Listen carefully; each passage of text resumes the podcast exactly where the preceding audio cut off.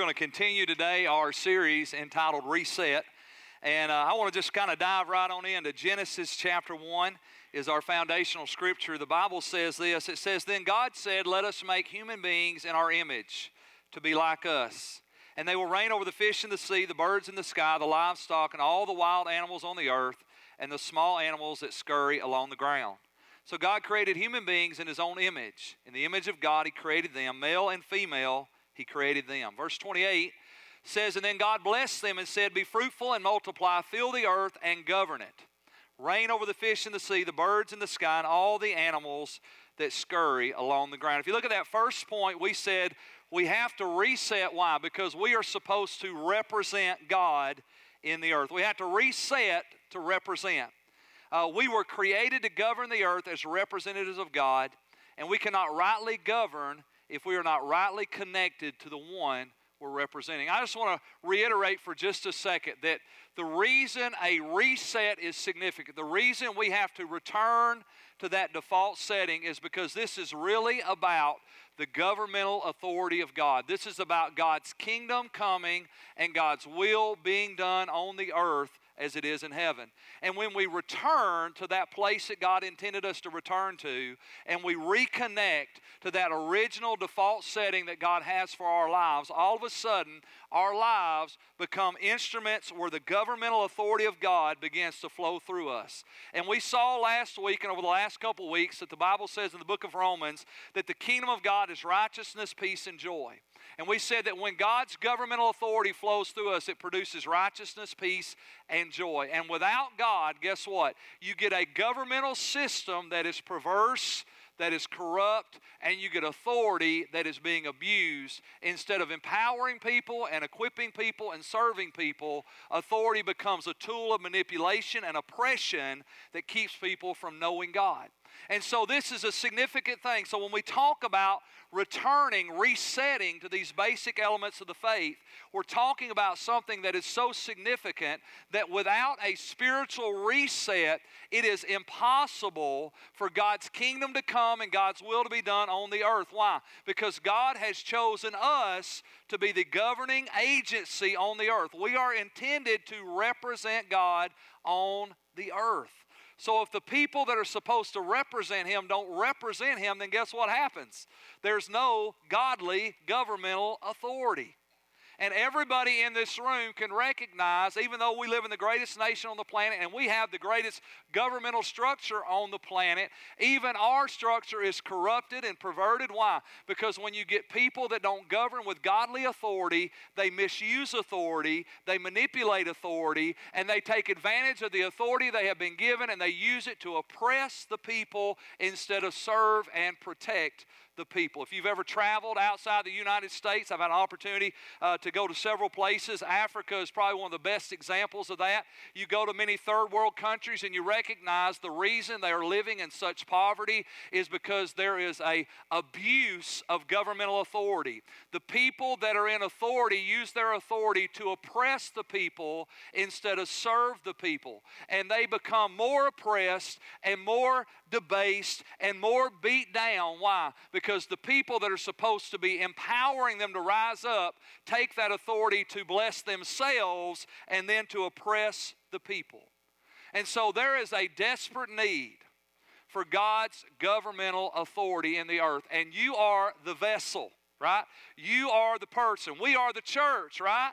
We are the church of the Lord Jesus Christ. We are Christians. We are representatives of Jesus. We are ambassadors for Christ. And so it is so significant that we reset our hearts. And so, as we talk about these very basic things that bring us back to that default setting, we are talking about advancing God's kingdom because without governmental authority, God's governing authority in the earth, our world has no hope. Amen?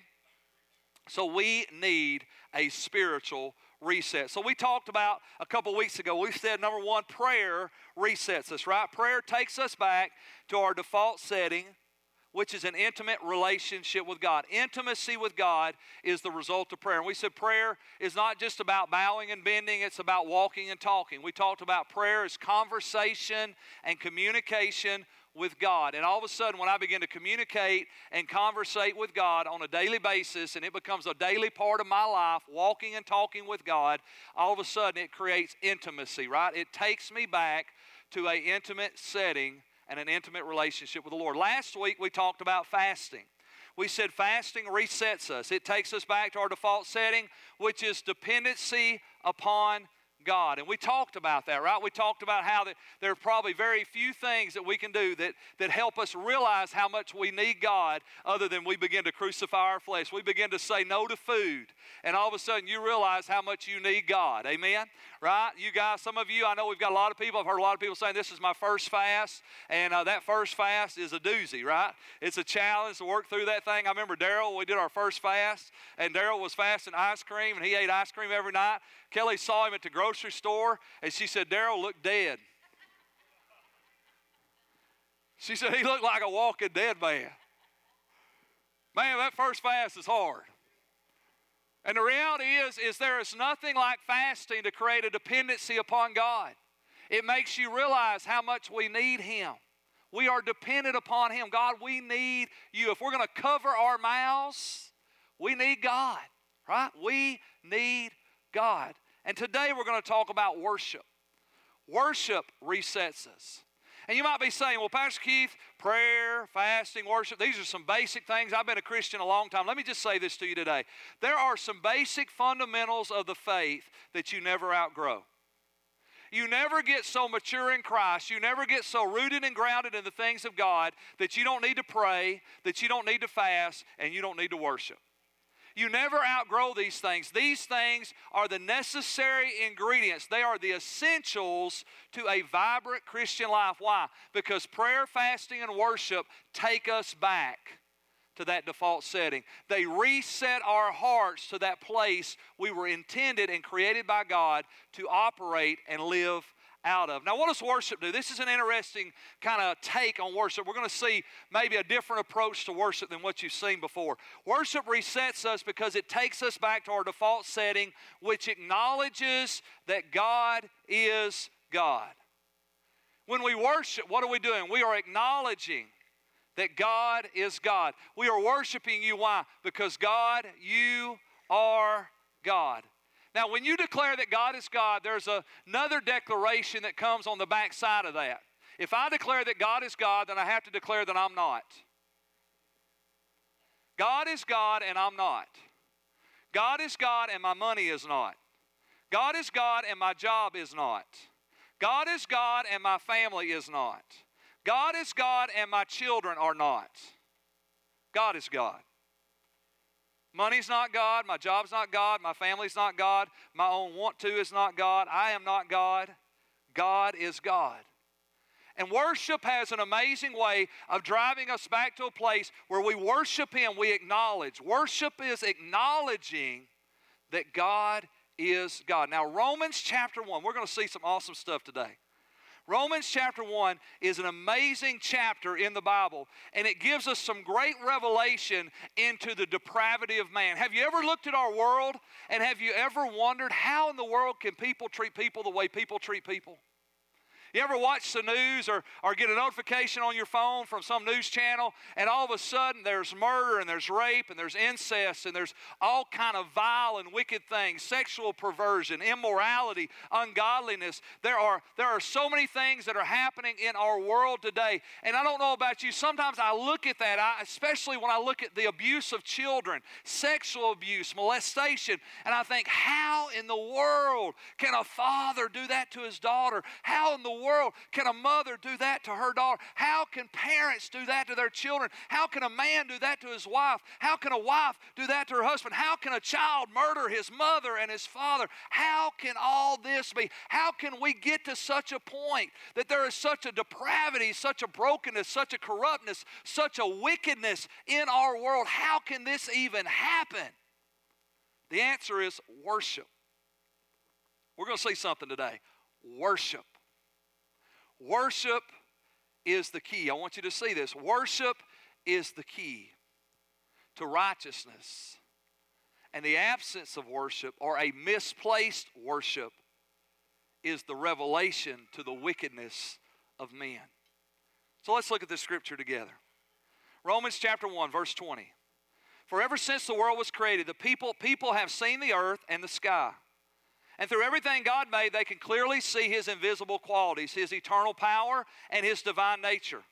So that they have no excuse for not knowing God. That one verse tells you, answers that question. You ever heard somebody say, Well, what about the people that, that have never been to church? What about the people that have never read a Bible? What about the people that have never met a preacher?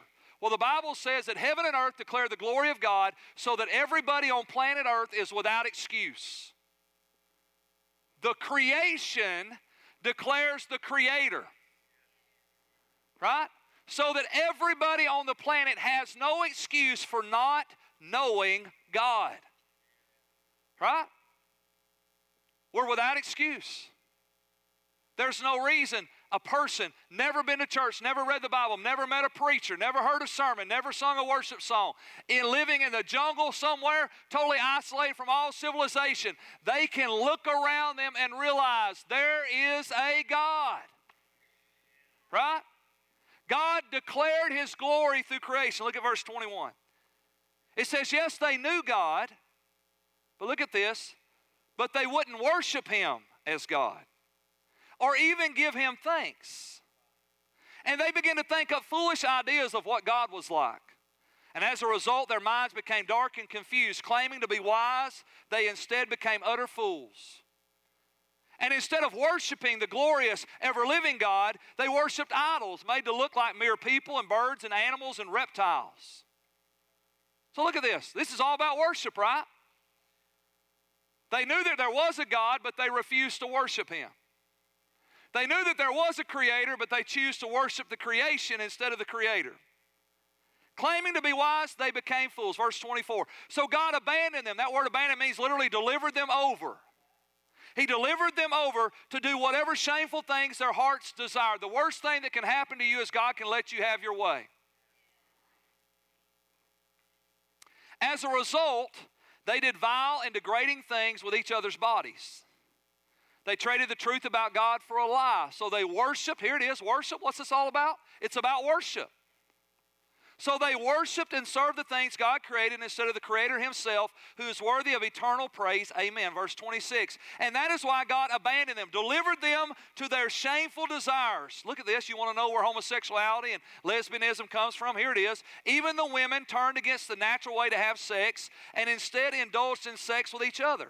And men, instead of having normal sexual relationships with women, burn with lust for, for each other. Men did shameful things with other men, and as a result of this sin, they suffered within themselves the penalty they deserved. Look at verse 28. Since they thought it is foolish to acknowledge God. Now, what were they not doing? They were not worshiping God. And here in verse 28, Paul gives us an insight into what worship really is. Worship at its basic core form is acknowledging God. When I worship Him, I acknowledge Him. I acknowledge that He is God and I am not. He is God and I am not. He is God and you are not. He is God and my money is not. He is God and my job is not. He is God and my family is not. He is God and the government is not. He is God. He is God. That's worship. Look what it says, verse 28. It says, And since they thought it foolish to acknowledge God, He abandoned them again, delivered them to their foolish thinking, and let them do things that should never be done. Let me just give you a thought right here. When you remove God from the equation of life, when you refuse to worship Him, when you refuse to acknowledge that God is God, you know what happens? When you remove God from the equation of your life, the only thing you're left with, think about this the only thing you're left with is sin, self, and Satan.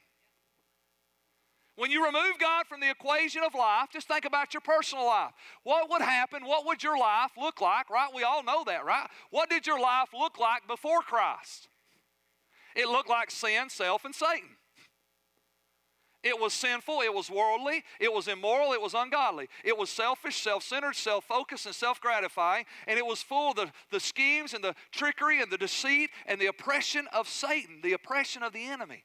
That was your life before Christ. If you're here today and you're not saved, that is your life. Sin, self, and Satan.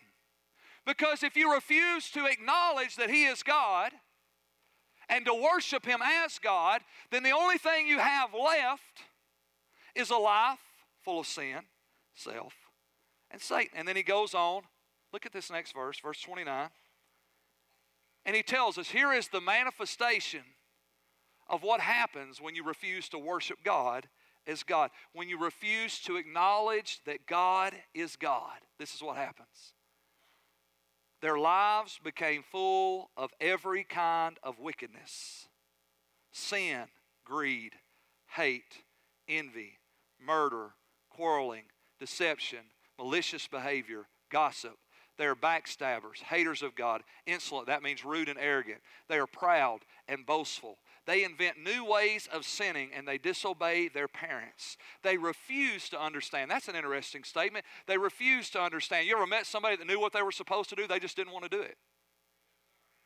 They knew the right way, they just chose their way. They knew God's way, they just chose their way. They knew what they were supposed to do, they just chose to do what they wanted to do. Why? Because there's no real worship. Because worship acknowledges that God is God and I'm not. I'm not God. You're not God. God is God. And until you learn to acknowledge Him as God, nothing works in your life. You, when, when you refuse to acknowledge God as God, you remove Him from the equation of your life, and all you have left sin, self, Satan. Look at the rest of this verse. They refuse to understand, they break their promises, they are heartless, and they have no mercy.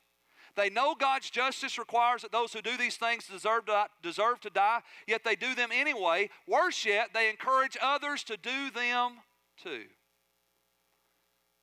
Sounds like the world we live in. Why? Because worship. Everybody's worshiping somebody. And if you worship God, then you acknowledge that God is God and you're not. And if you refuse to worship that God is God, then all of a sudden you have placed yourself upon the throne of your own heart. And your life revolves around you. And the reality is, is we live in a self-centered, self-focused, self-gratifying, self-destructing world. Because worship is no longer worship. We have refused to worship God. So why do we need to worship? It resets us. Why do we need it as Christians? Why is it so important that we acknowledge God through worship, that we acknowledge God through worship, that we acknowledge God through worship? Because it's what keeps us in that place of intimacy and dependency upon Him. He is God, and I'm not. The truth is, that's a very liberating thought. Because when you're God, you're in trouble. Because everything rises and falls on your ability. Your energy, your intellect, your capacity to meet every need, all now rises and falls on you. But when you realize God is God, and you begin to live a life of worship, you begin to acknowledge that God is God, man, great things begin to happen. Amen. So let me give you a couple thoughts about worship today. So, worship is more. Worship is more than a song we sing, it is a life that we live. Now, worship is a song, right? How many know this morning? I don't know about you, I was worshiping. Man, we were singing and I was worshiping. You know what we were doing? We were acknowledging God. We were acknowledging God, you are God and you are worthy and you are holy and you are righteous and you are good and you are faithful. And Lord, you alone are able to do the work that needs to be done in our lives. And we were worshiping God this morning and didn't it feel good? Worship, though, is a song, but worship is more than a song. I, I want to give you just a, a scripture real quick Psalms 134, excuse me, Psalms 98. Shout to the Lord, all the earth. Break out in praise and sing for joy. Sing, sing your praise to the Lord. With the harp, with the harp and the melodious song, with trumpets and the sound of the ram's horn, make a joyful symphony before the Lord the King. Shout to the Lord. Break out in praise and sing for joy. Sing your praise to the Lord. Why? Because worship is singing. When we sing unto the Lord, we're worshiping. We are acknowledging that He is God and He is worthy. But understand something worship is more than singing, worship is a life that we live. And let me just give you an extra nugget. Let me give you just a little thought right here. This is all free. Worship styles are optional but worship isn't. See, at Liberty, we've tried to create some opportunities, some options for worship styles. Some people like the older stuff, some people like the newer stuff with lighter sound, some people like it all blowing out, right? We tried to create a little option there. Worship styles are optional because it's based off preference, but worship is not optional. And let me encourage you in something, something I learned years ago, and I had to learn it, but I learned it years ago. I learned I could worship no matter what song we were singing. I learned that my worship had very little to do with my song. As a matter of fact, when we talk about worship, we talk about songs and music and styles. When God talks about worship, He doesn't have anything to do with music, songs, or any of those things. It's a whole lot more than that. It's a part of that. And I want to encourage you to sing, right? The Bible says we ought to sing, and we ought to sing loud, and we ought to make a joyful shout unto the Lord. This ought to be the loudest place in Arab, Alabama on Sunday morning. Right? We'll sing, we'll scream and shout. There wasn't no Alabama fans screaming Monday night, was there? Huh? Was anybody shouting? Huh? Was there any shouting going on watching that football game? I promise you there was some shouting going on. Right? We ought to shout unto the Lord. Amen. Well, Pastor Keith, I don't like loud noises. Well, you're not going to enjoy heaven. Worship is more than a song.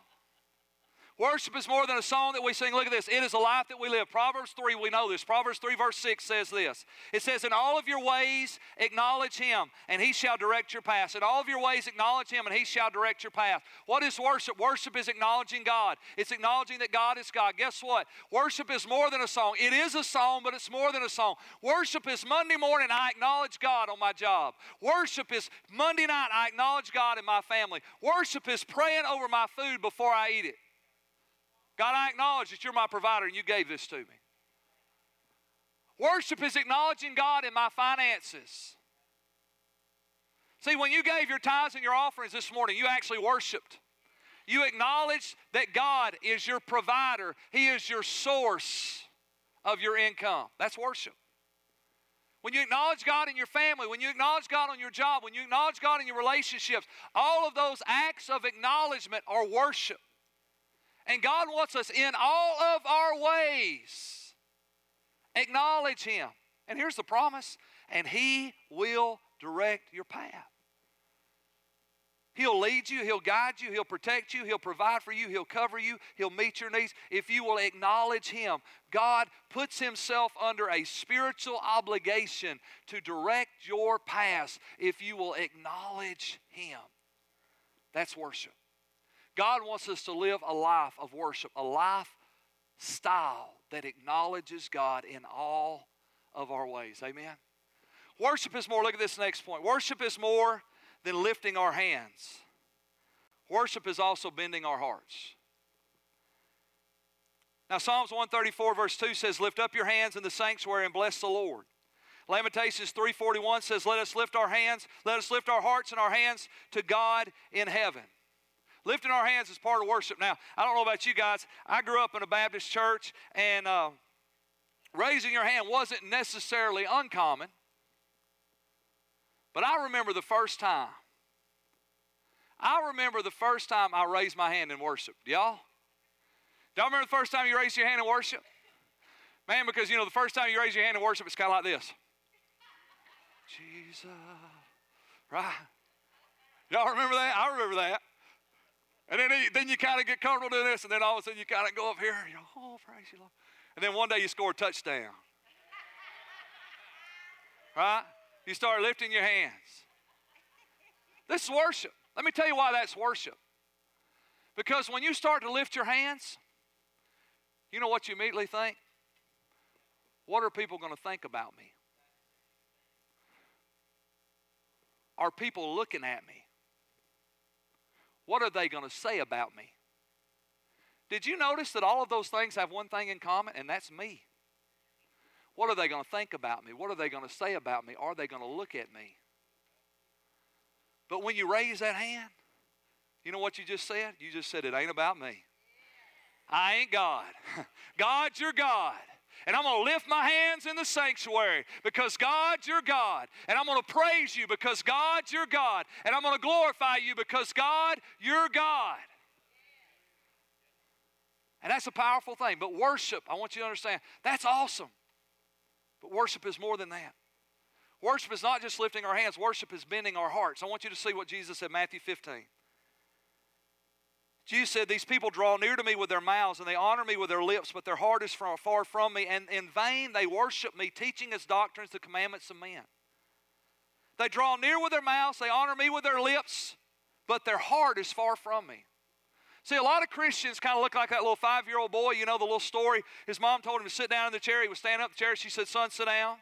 He didn't do anything. She said, Son, sit down. He didn't do anything. Third time, she said, Son, if you don't sit down, I'm going to call your daddy. That little five year old boy sat down and he said, I'm sitting down, but I'm standing up on the inside. we got a lot of Christians lifting their hands, but they're not bending their heart. They're lifting their hands in church, but they're still standing up on the inside. That's not worship. Worship is lifting my hands and bending my heart until I bend my heart. So, what, what does that really mean? Well, think about this. When we do this, right, we think of touchdowns and all this crazy stuff. If you ever watched one of them old war movies, it's called Surrender, right? What do they do when they surrender? They come out just like this. I don't know how I could preach without Glenn. Do y'all know? it's called surrender. You, you know what this means? Let me tell you what this means. When I raise my hands and I come walking out like this, you know what this means? It means I'm going to stop fighting you. I'm going to stop resisting you. I'm going to stop opposing you. I'm surrendering to you. That's worship. Worship is lifting my hands, but worship is also bending my heart that says, God, I'm going to stop resisting you. Some of you resisted God this week during the fast. Some of you coming into this 21 days of prayer and fast said, Well, I ain't got to fast. I don't know why I think I should fast. I fasted for all the people over there. Right? Don't nod your head too much. We'll know who you are, right? But we resist God, right? Think about it. But when I worship, you know what I do? I not only raise my hands, I bend my heart. I'm no longer standing up on the inside, I'm bowing on the inside. I'm submitting my life, I'm surrendering my life to the Lordship of Jesus Christ. Let me give you this last point. Worship is more than a feeling we get. Praise God for the feeling. Somebody say, Praise God for the feeling. Man, we had a re encounter yesterday, and I mean, the presence of the Lord was so powerful and so thick. There were tears, there was rejoicing, the glory of God. Isn't it amazing? God can make you feel so good you cry. Isn't that awesome? Makes you feel so good you just start to cry.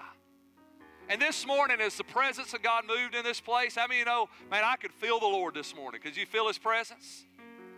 But how many you know worship's more than a feeling? More than a feeling, because the feeling stops. I don't feel it all the time, 24 7. I know God's there 24 7, but I don't feel it all the time. So is my worship just supposed to be what I do when I feel the presence of God, or is my worship supposed to be a life that I live? It's supposed to be a life that I live. Worship is more than a feeling we get. Worship, I want you to see this, is a sacrifice that we make. There's, there's a principle in studying the Bible. It's called the law of first mention. And what that simply means is when you're studying Scripture, you find out when something is first mentioned in the Bible, that first mentioning becomes significant. It actually becomes an element of interpretation for everything that comes after it. The first time the word worship is used in the Bible is found in Genesis chapter 22. And in Genesis 22, we get God's first picture of what worship really looks like. Here it is. And Abraham said to his young men, Stay here with the donkey the lad, speaking of Isaac, and I will go yonder and worship, and we will come back to you. So Abraham placed the wood for the burnt offering on Isaac's shoulders while he himself carried the fire and the knife, and the two of them walked on together. How many know that when Abraham told those his servants, me and Isaac's going to go up on the mountain and worship, how many know there wasn't a praise band on the mountain? There wasn't a choir on the mountain. There wasn't a hymn book on the mountain. There was nobody up there singing, there was no music. When Abraham said, We're going to go and worship, you know what he meant? We're going to go and sacrifice unto the Lord.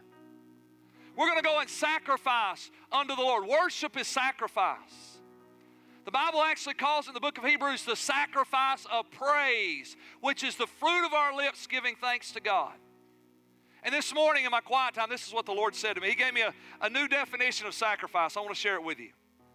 He said, Sacrifice is when we give to others what we need ourselves. When we give to others what we need ourselves. When I need prayer and I give prayer. When I need ministry and I give ministry. When I need encouragement and I give encouragement. When I need a blessing and I give a blessing, when I need a, a breakthrough and I give a breakthrough, when I need somebody to lighten my load and I give somebody else a lighter load, you know what that is? That's worship. That's sacrifice. When I give to others the things that I need, that's sacrifice. And that's worship. And that is well pleasing to God. See, because there's one thing, here's a, just a great little thought. There's one thing we are more aware of than anything and that is our own needs. You are more aware of your needs than you are of anything else. I mean, right? You've been fasting this week, right? And you have been very aware of what you're not eating. Right? I was talking to a guy yesterday. He's been fasting meats and sweets, and he said, "Man, I got on my work. He he bought this big old double cheeseburger, and he took a bite out of it, and he set it down on his plate. He said, that meat was just staring at me." He was very aware of his need. But you know what worship is? Worship's when I give to others what I need myself. I need a pat on the back, why don't I give somebody one? I need a helping hand, why don't I give somebody one? Right? It's really, it's really the principle of sowing and reaping. But it's worship. It's sacrifice. And God has called us to reset our hearts to a place that says, God, I want to acknowledge you every day in my songs and in my hands, but in my life and in my service and in my sacrifice, I want to acknowledge that you are God and I'm not. Let's bow our heads together today. If you're here this morning and maybe you have never made that decision to acknowledge God as God, but today you realize, hey, when I remove God from the equation, all I've got left is myself, a world filled with sin, and Satan, who is my enemy that wants to destroy me. But today, today, I want to acknowledge that God is God. I want to commit my life to Him and ask Jesus to be my Lord and my Savior. I want to put Him in charge of my life from this day forward. If that's you today, you say, Pastor Keith, I've never made that decision. I've never truly acknowledged God as God. Oh, I've said there is a God. And I've said I believe that Jesus is the Son of God, but I've never really acknowledged God to the point that I bent my heart, submitted my life, and followed Him. But today I want to do that. Today I want to begin a brand new journey of what it means to invite God to be the center piece of my heart and my life. I want to worship Him today as God. I want to be saved. I want to be born again and start a brand new life in Jesus today. If that's you, I want to ask you to stand to your feet. It's a bold act, but I want you to do it right now. Just stand up. As people are standing right now, this is your opportunity. As you stand, our ushers are going to bring uh, just a simple packet of information. We want to give you something to help you along the way. I'm going to pray with you in just a minute. But if you're here today and you say, Today, Pastor Keith, I want, I want to acknowledge God as my God. I want to trust Jesus as my Lord and Savior. I want to worship God today with all my heart. I've never really done it, but today I want to surrender my life to Christ. If that's you, I want you to stand. We're about to pray. If you've never done that or today you want to do that, maybe you need to recommit your life to the Lord. Today is the day the Bible says of salvation. Now's the appointed time. If you're standing, I want to ask you to pray with me and everybody in here. Let's just pray this prayer together. Dear Heavenly Father, I believe Jesus died on the cross for my sins,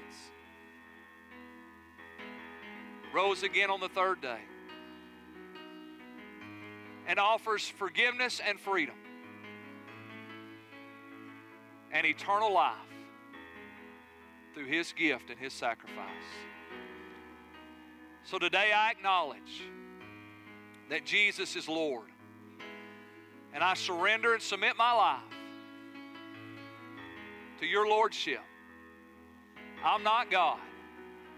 You are God. And I will worship you serve you, and follow you all the days of my life. I receive by faith the gift of your grace and forgiveness. In Jesus' name, amen. Amen. Come on, let's give the Lord praise this morning. Congratulations if you pray that prayer with us today. We love you. On the front of that packet, there's a little card. We want to ask you to fill that out.